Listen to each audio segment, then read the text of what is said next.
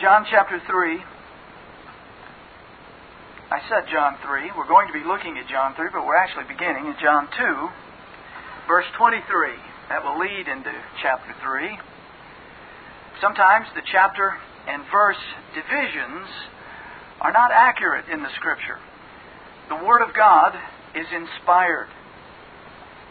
The Word of God is infallible. But the chapter uh, headings and, and the, uh, the verses are not. They were not added until the 1500s by a man named Stephanus, and he did a good job overall. But there are those who, even in his time, thought that perhaps he had done this while riding on horseback. So uh, there are times when we're not sure exactly why he stopped when he did and started when he did. Uh, nevertheless, all of that is to say the context here for what's being said in chapter 3 really begins in chapter 2. And it's very important for us to see the flow of the Word of God here, that we might more clearly understand the lesson set before us. Chapter 2, verse 23.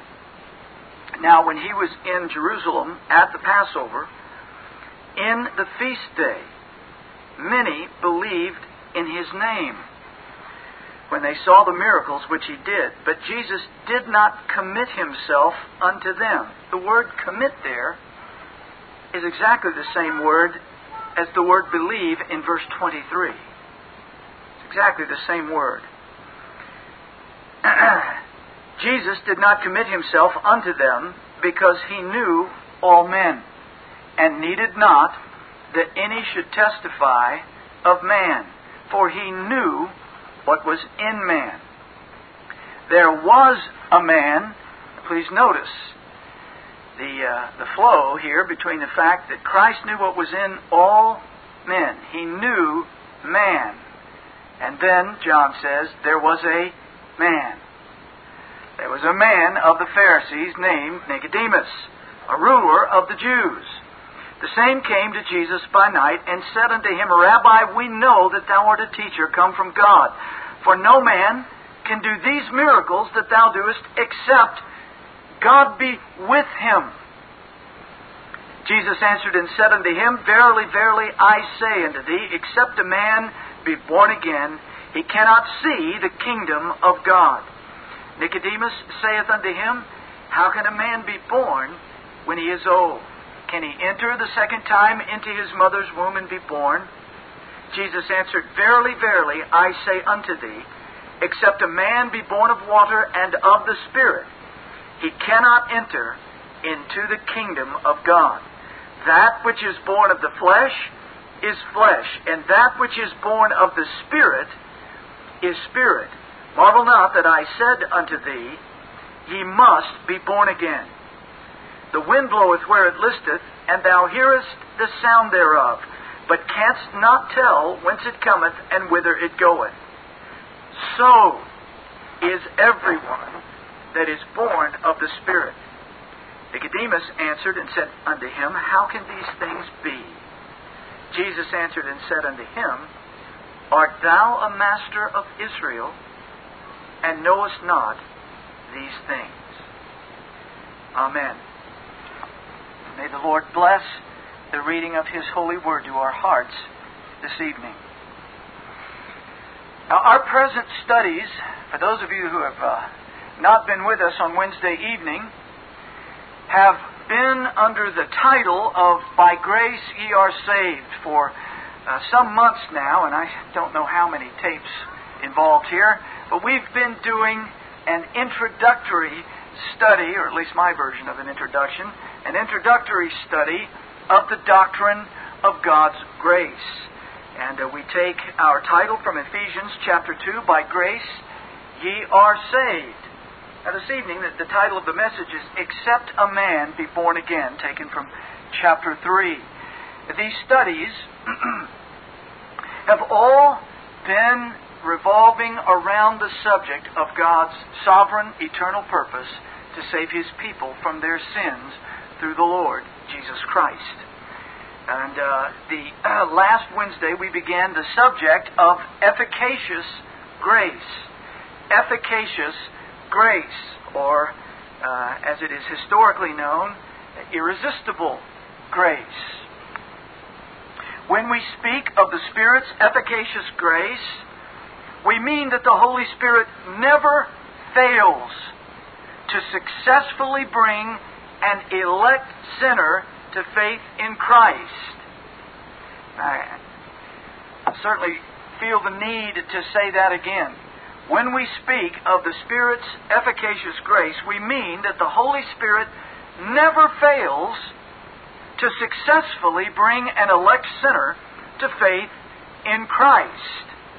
Now, according to God's eternal purpose, the Spirit applies the salvation that Christ accomplished to every sinner he has purposed to save. Follow all that? His purpose is to save everyone that God the Father has chosen and everyone that Christ the Son has redeemed. All of this is working together. Brethren, when I when I say some of the things throughout this study, they are not meant to be jibes at those who disagree with us. I pray that in uh, the Lord's mercy and grace I would speak these things in a way that would be honoring to Him, uh, but at least provocative to those who disagree. If you take the normal understanding of things, what you have is a father attempting to do something, trying to do something. That's the word used all the time. God's trying to save people. He's trying to get my attention. He's trying to show me something. God doesn't try to do anything. He just does because He's God. But God, the, the, the, what you hear today generally is God trying to do something that the Son hoped to accomplish, that the Spirit basically fails in bringing to pass. The Father would love to save everyone. The Son died to save everyone. The Spirit is trying to draw everyone. But the big hindrance is that men are just too tough for God. Their, their, their wills are just too big, and except for those who break down and believe, uh, all the others will be lost because of their monumental and, and sovereign wills. And, and brethren, this is backwards. And it is, and it is again, I, I try to choose my words carefully here, but it's a pathetic view of God. It is a defeated God. And who defeats him? Worms of the earth that turn back into dust. The Scriptures present a God with a sovereign purpose whose Son accomplishes exactly what he was sent to do and the Holy Spirit applies what the Son has accomplished to all those whom God the Father has chosen. Now, this is what we find over and over, and this is what we've been looking at for these last few months. So I say once again, the Spirit applies the salvation that Christ accomplished to every sinner he has purposed to save. And his purpose is to save everyone that God the Father has chosen and everyone that Christ the Son has redeemed. He has not failed. He is triumphant and victorious, and God is daily conquering by his Holy Son, Jesus Christ, and the power of the Holy Spirit. And that is what efficacious grace is about.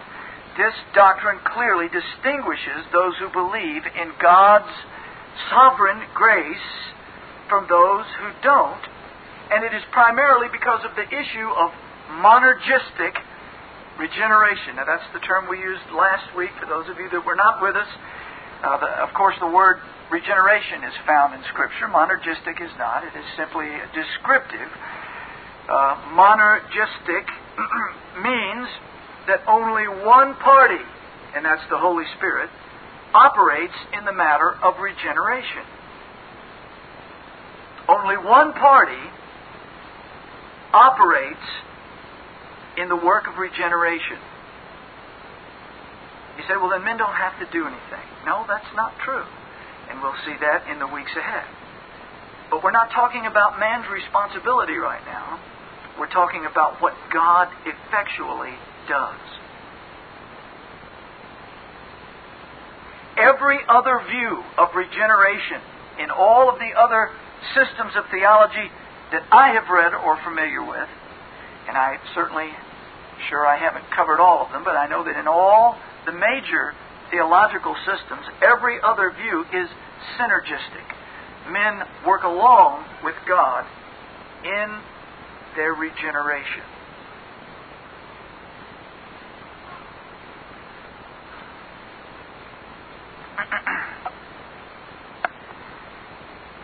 So, I say once more for clarity's sake, as I said last week, by efficacious grace, we do not mean that each and every gracious calling of God to sinners is effectual.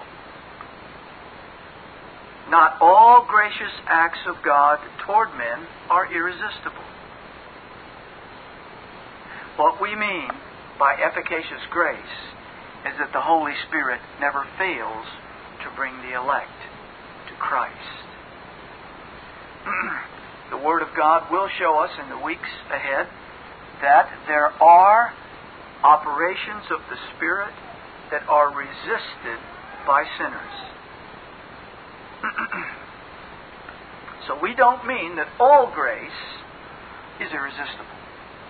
We do not mean that all grace is effectual.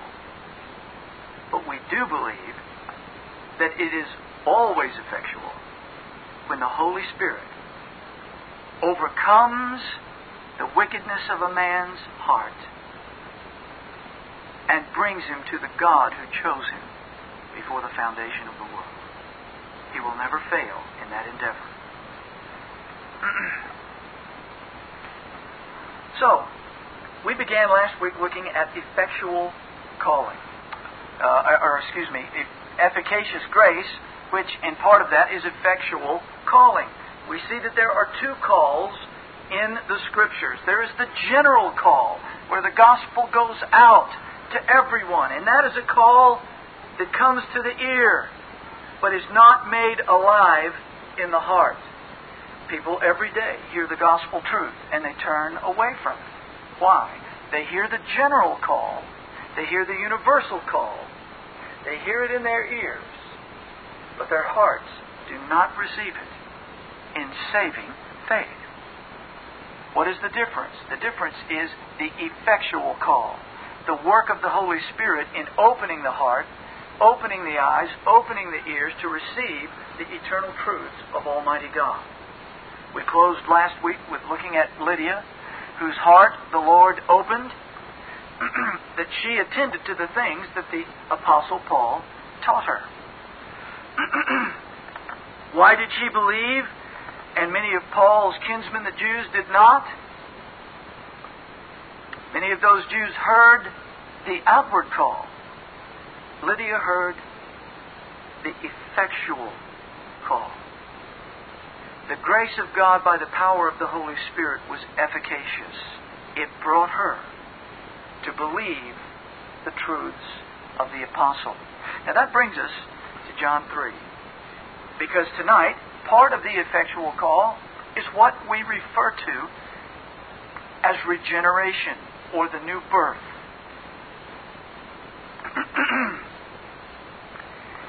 now, we notice that in chapter 2, the Apostle John begins writing in verse 23 that Christ was in Jerusalem at the Passover, in the feast day. And it says, Many believed in his name. And if we look through the scriptures carefully, we will see that there is such a thing as faith and saving faith. All men can believe, but not all men believe savingly. Men have wills, but those wills are bound.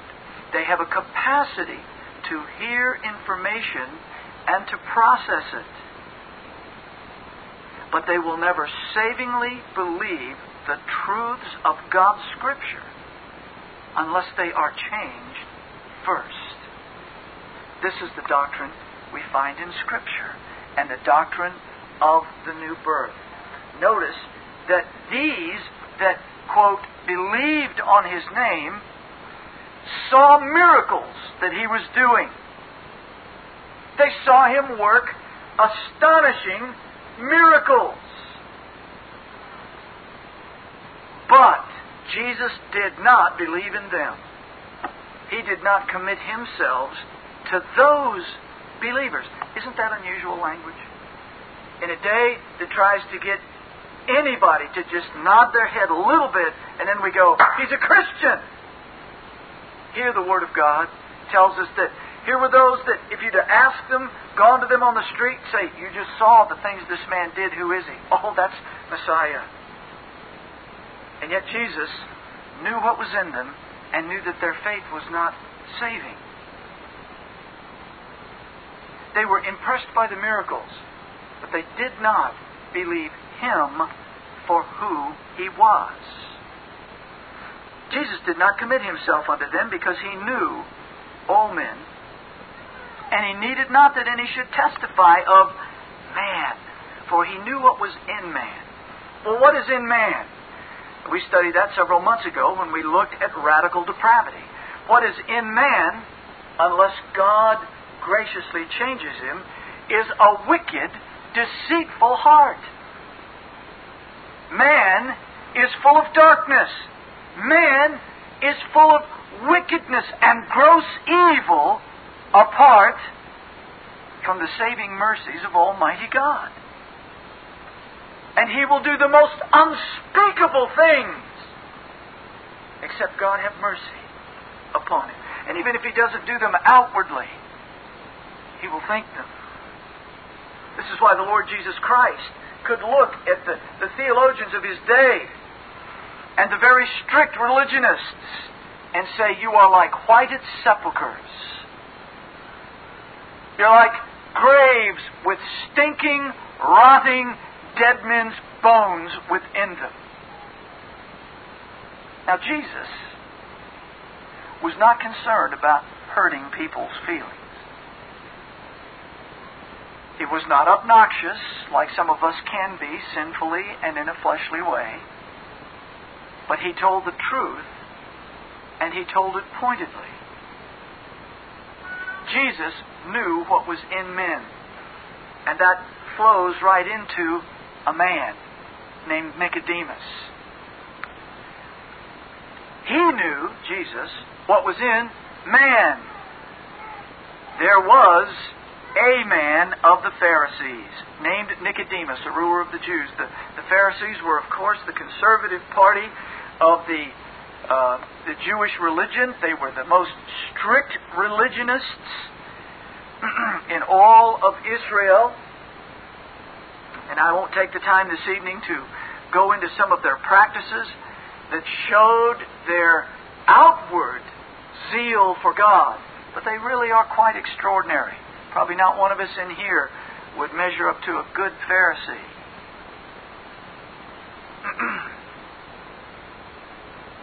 At least as far as outward zeal for his religion, and, and that should shame us, by the way. but this man, this ruler, came to Christ. It says, The same came to Jesus by night and said unto him, Rabbi, we know that thou art a teacher come from God. For no man can do these miracles that thou doest except God be with him. Now, at first blush, this might appear to be something of a compliment. Well, Rabbi, Jesus was a carpenter's son. At least as far as everyone was concerned. He was not his earthly father in a, a biological sense. but he was raised in Joseph's home and everyone knew him as Mary and Joseph's son. This is very often the way he is referred to. He was not trained in the schools of the Pharisees. He was not a trained theologian. So, for this man, with all of his vast learning, and the Pharisees were extraordinary in their dedication to memorizing Scripture, the, the massive commentaries uh, that uh, try to explain Scripture, and their lawyer like minds impressing every jot and tittle of how the Scripture should be understood. Massive. Here's a man with all the degrees, so to speak, coming to the carpenter's son, Mary's son, and saying, Rabbi. And it puts him on his own level. Probably in his own thinking, I, I don't know what his heart was about, but probably in his own thinking, he was he was being respectful to Jesus in a certain way. Rabbi, we know that thou art a teacher come from God. For no man can do these miracles that thou doest except God be with him. What's wrong with this statement? He doesn't say, I believe that thou art the Christ of God. We can give all kinds of lip service to Jesus without ever truly, savingly believing who He is. He wasn't just a teacher from come from God. He is God's Son, Messiah, the Prince. If Nicodemus would have understood in whose presence he stood, he would have fallen at his feet, kissed him and praised him and blessed his holy name, and said, God our Father in heaven has been faithful to his promise to Abraham and to David, and here is his glorious seed. Here is Messiah. Here is the one whom all the nations of the world will flow unto. And I'm in his presence. And I, I praise you, O God, that I can kiss his feet. Rabbi, kind of on my level, we know that you're a teacher from God. You're doing some amazing things. God would have to at least be with you instead of realizing God the Son stood before him. Now, Jesus answered said unto him, and now notice, the Lord doesn't say thank you. I appreciate the fact that my coming from humble origins uh, actually is recognized by you in, in calling me rabbi and putting me on your level. Thank you very much. I appreciate that. Nicodemus comes and says, You're a teacher, and you have to be a teacher, come from God. Jesus just immediately begins to teach him. It's interesting how often God will meet us in the confessions that we make about Him.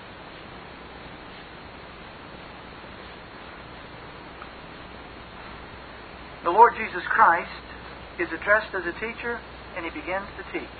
Truly, truly. Amen and Amen. That's what's being said here. Except a man be born, I say unto thee, except a man be born again, he cannot see the kingdom of God. Again, who Christ speaking to makes this so very important. If anyone on the landscape could be looked to by the average man as a, a surefire candidate for entering into the kingdom of God, it had to be someone like Nicodemus. But the Lord Jesus Christ simply says, I tell you the truth.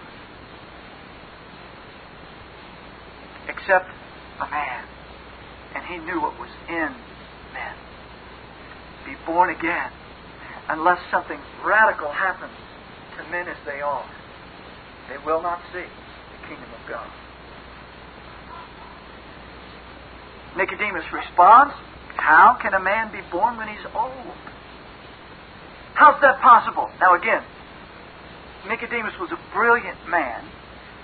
Uh, and the, the Jews, if you will read the Gospels carefully and if you will read history, you will see that the, the Jewish leaders would spend hours upon hours in their studies and sitting and talking theology, and they would take it down to its most minute uh, questions.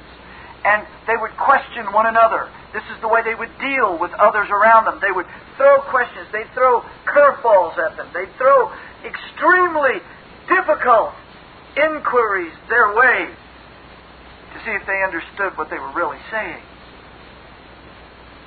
And this is what Nicodemus is doing to the Lord Jesus Christ as a good Pharisee. How does that happen? How is it that a man's born again? He says, we know something obvious here. He cannot enter into his mother's womb and be born again. What are you talking about? He clearly did not understand.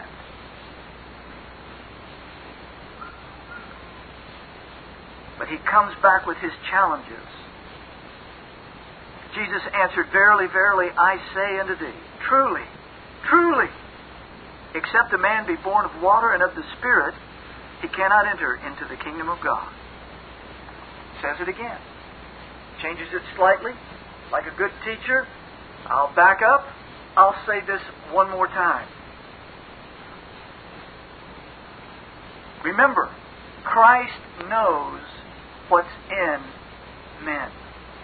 And he knows that standing before him is a religious unbeliever. So Christ said, Unless a man is born of the water and of the Spirit, he cannot be born again. Or, excuse me, he cannot enter into the kingdom of God. And then he breaks it down just a little bit more. Here's what I'm saying to you that which is born of the flesh is flesh. But that which is born of the Spirit is spirit.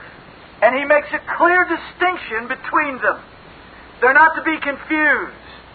Nicodemus, we're all here because of the first birth.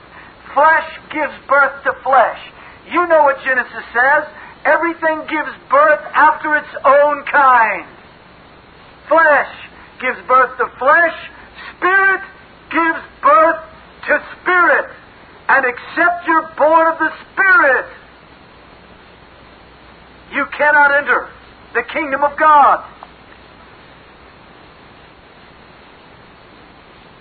Marvel not that I said unto thee, You must begin. You uh, be born again. You shouldn't be amazed. You shouldn't be stunned at this. You've come here tonight a Pharisee, a great theologian, a leader of God's people. You've come and you've kindly condescended to me. You've called me a rabbi. You've said that I'm a great teacher.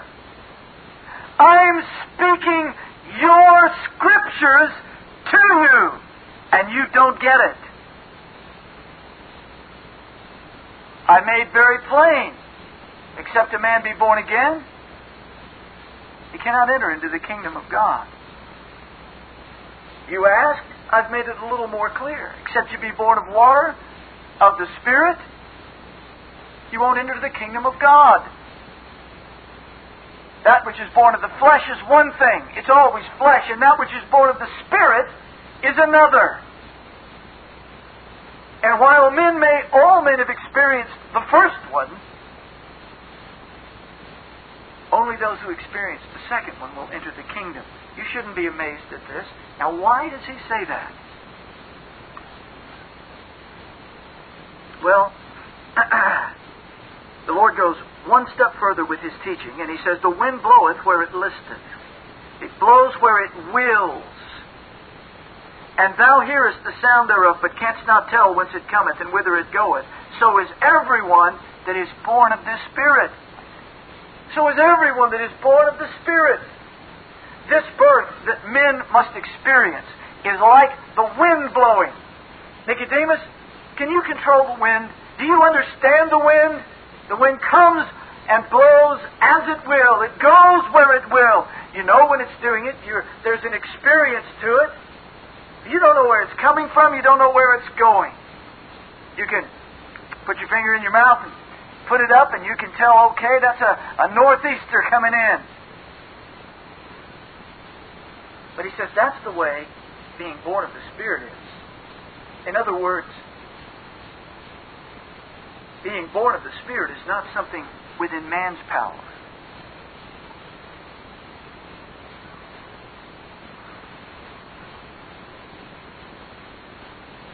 Nicodemus answered and said unto him, How can these things be?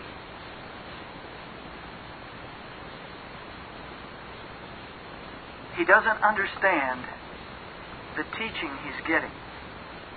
He hears the Lord Jesus Christ speaking words.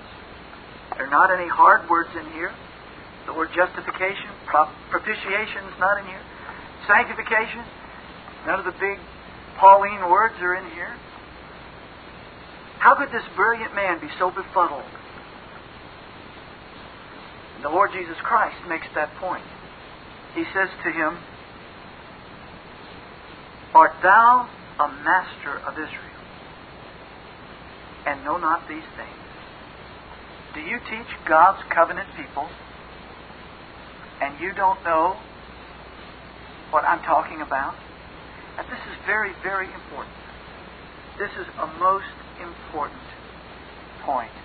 And what we want to do is take a, just a few minutes and look at the implications of what we've read thus far. The Lord Jesus Christ rebukes the man who came in and was nice to him.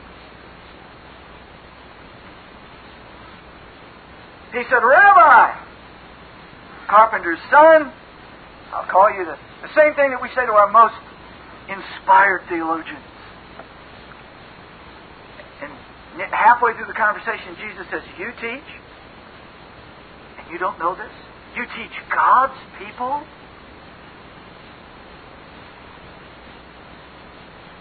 First of all, the first implication is this no one enters God's kingdom except by the new birth.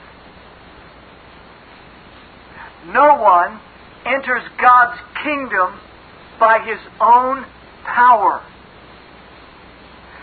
No one enters God's kingdom because of the first birth. That which is born of the flesh is flesh. The only way to be in God's kingdom, to see it, to walk in it, is to be born of the Spirit. Secondly, the new birth is the work of the Spirit. It isn't, it never has been, and it never will be the work of men. The new birth is the work of the Holy Spirit who blows where He wills. This is Christ's teaching. This is the implication of what's being said. Born of the flesh and born of the Spirit are entirely separate things. And you can be born of the best stock and be lost to hell for all of eternity. You may go to the best churches. You may have the best instruction. You may sit under all the Nicodemuses on the planet and be lost forever, except the wind of the Spirit blow your direction.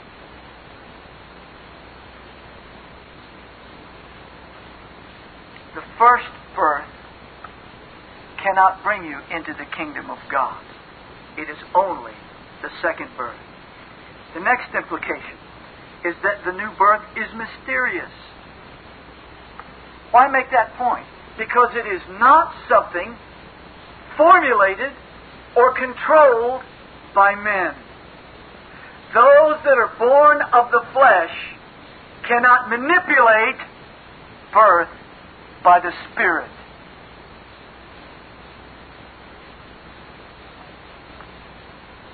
The new birth is a sovereign act of the Spirit who blows where He wills. And finally, the last implication I want to bring out this evening is that this new birth is taught in the Old Testament. This is why Jesus rebukes. Nicodemus, how can you be a master of Israel, a teacher of God's chosen people. Now, at least from some of the things that I have read and some of the testimonies that I have heard over the years, the Pharisees memorized huge portions of the Old Testament Scripture. Very often they had at least the Pentateuch memorized. Now, brethren, I don't know if that really hits you. But I mean, Genesis alone in English is 50 chapters. Imagine Genesis, Exodus, Leviticus, Numbers, and Deuteronomy. I heard one man who was an Orthodox Jew, though a modern one, practicing as much as possible his ancestors' faith. His test for being a rabbi was they would take a scripture roll, drive a nail through it, pull it out, and then unscroll that scroll, and wherever the hole was, he had to supply the missing word. We have Christians that are proud of the fact that they've memorized John 3:16. And some of us couldn't even quote that. Jesus says, You're a teacher of God's people, and you don't understand the basic element of entering into the kingdom. That could only be a reproof, that could only be a sting if it were something he should have been familiar with. You can say to me, Pastor, you teach the Lord's people and you know nothing about brain surgery? Doesn't bother me. It's no that's no reproof. It's not my place. It's not what I study. I bow my head in shame at how often I do have to say, I'm not sure what Ezekiel means there. But Christ is not talking about the nook and cranny verses. He's saying, Nicodemus, you don't know the basics for entering the kingdom. And The only scriptures he had were the Old Covenant scriptures. I say that because there are so many today that seem to think that the new birth is something that just kind of sprang up out of the New Testament. Well, I want to give you two applications, and then we'll consider just a couple of more passages and take up here next week. Having said that, we want to consider these two applications. Number one, religion without the new birth. Religion without the new birth, even religion instituted by God, does not save. Religion without the new birth, even religion instituted by God, does not save. Nicodemus is an example of that. Notice the Lord Jesus Christ says to him in verse 11, Verily, verily, I say unto thee, you believe I'm a, teacher come from God, Nicodemus? Then I say this to you. We speak that we do know, and testify that we have seen, and you receive not our witness. If I have told you earthly things, and ye believe not. And ye believe not. I've spoken to you as a good teacher.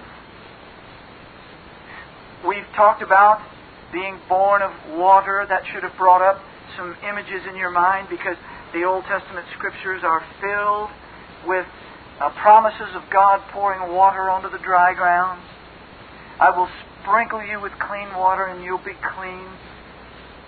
I talked to you about the wind blowing, that that's the way the Spirit moves. Now, if I've brought this down to this level and you don't understand this, and not only not understand it, you don't believe it, what will you do if I open up the heavens and speak to you of heavenly things? It says, and ye believe not. Remember, Jesus needed not that any should testify of man, for he knew what was in man. And he knew that this religious man stood before him utterly lost. You don't believe the things I've said, Nicodemus. You basically perjured yourself. You've told me that I'm a teacher come from God, and, let, and, let, and yet you stand there disbelieving what I've said.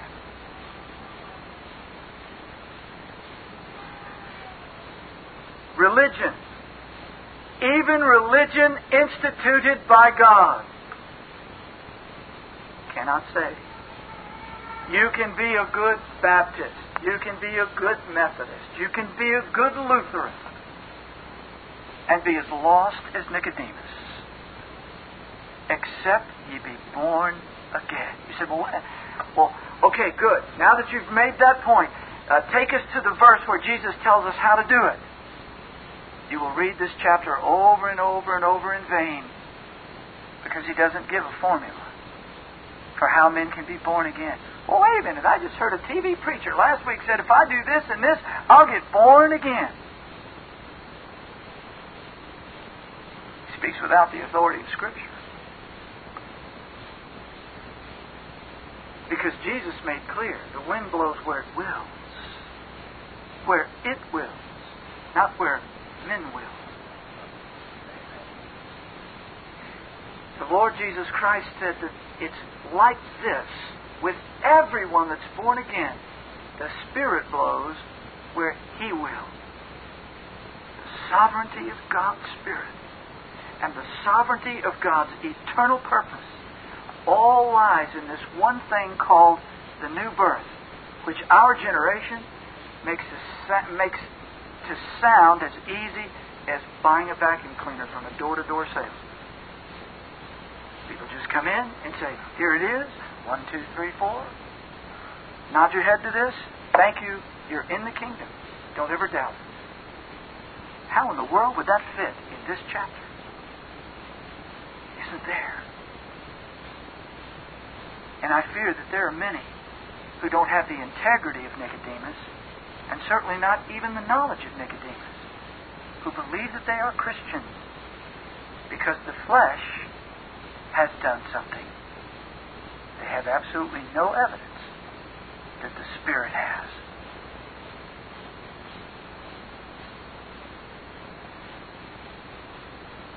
And that brings me to the second application, and that is that we cannot birth ourselves.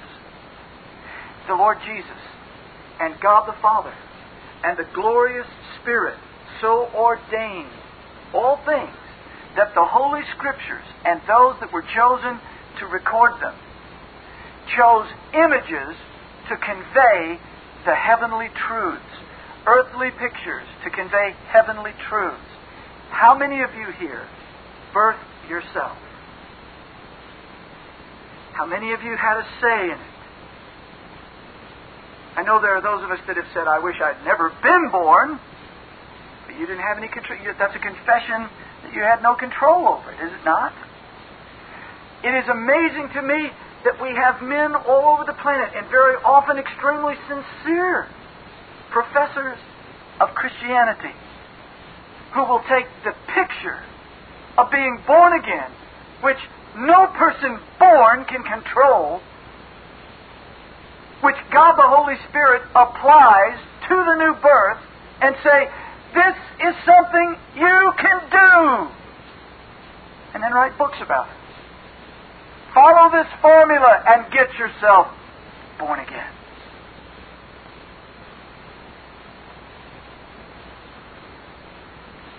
This is heartbreaking. Because we have many who profess to be children of God who've done no more than joined a religious congregation, yet without ever any spark of life. That which is born of the flesh is flesh.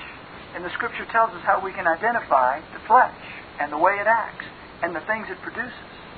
And the Scripture tells us that we can identify the things that the Spirit produces because we can't do them. So, except a man be born again. Brethren, I pray and I plead with all of my heart that the Spirit of God will move among us. You say, well, what are men supposed to do? Just sit around with their feet up? No. God commands you to believe the gospel. The scriptures and preaching the gospel doesn't say, now look, just get yourself born again and you'll be saved. Even though people will tell you that.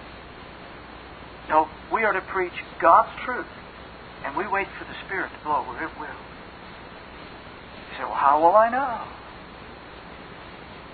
When did you repent?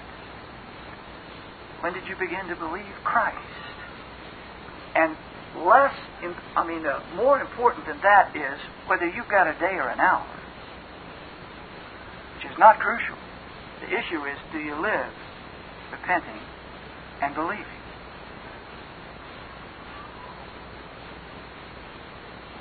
Oh, brethren, this is a most important subject. The new birth is the work of God the Holy Spirit.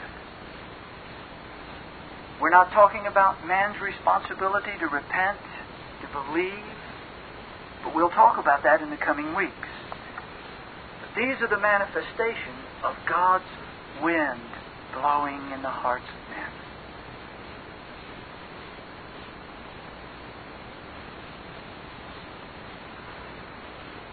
Except a man be born again, he cannot enter the kingdom of God. Brethren, what I say to you is believe on the Lord Jesus Christ. And may God be pleased to open up a whole generation of Lydia's hearts that we might attend to the things spoken of from the Word of God. Let's pray. Father, we thank you for your mercy. No one here tonight would believe except your precious Spirit. Father,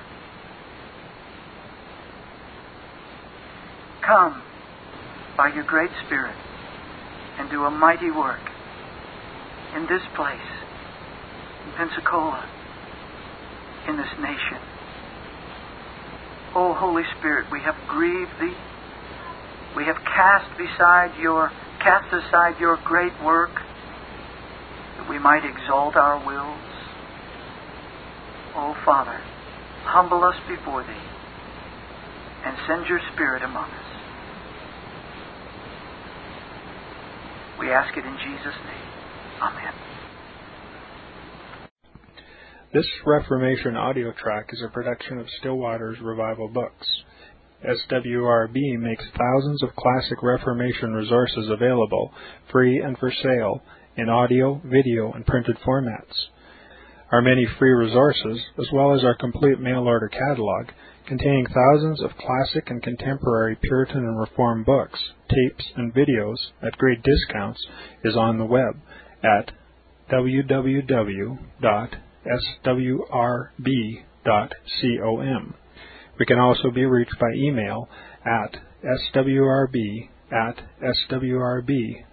swrb.com, by phone at 780 450 3730, by fax at 780 468 1096, or by mail at 4710 37A Avenue, Edmonton, that's E D M O N T O N, Alberta, abbreviated capital A, capital B, Canada, T6L3T5.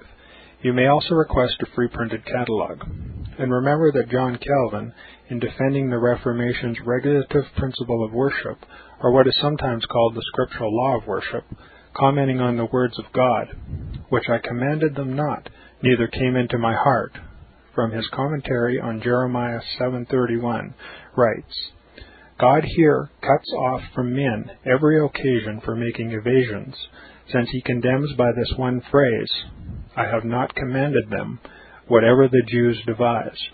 There is then no other argument needed to condemn superstitions than that they are not commanded by God. For when men allow themselves to worship God according to their own fancies, and attend not to his commands, they pervert true religion. And if this principle was adopted by the papists, all those fictitious modes of worship in which they absurdly exercise themselves would fall to the ground. It is indeed a horrible thing for the papists to seek to discharge their duties towards God by performing their own superstitions. There is an immense number of them, as it is well known, and as it manifestly appears. Were they to admit this principle, that we cannot rightly worship God except by obeying His word, they would be delivered from their deep abyss of error. The prophet's words, then, are very important when he says that God had commanded no such thing, and that it never came to his mind, as though he had said that men assume too much wisdom when they devise what he never required, nay, what he never knew.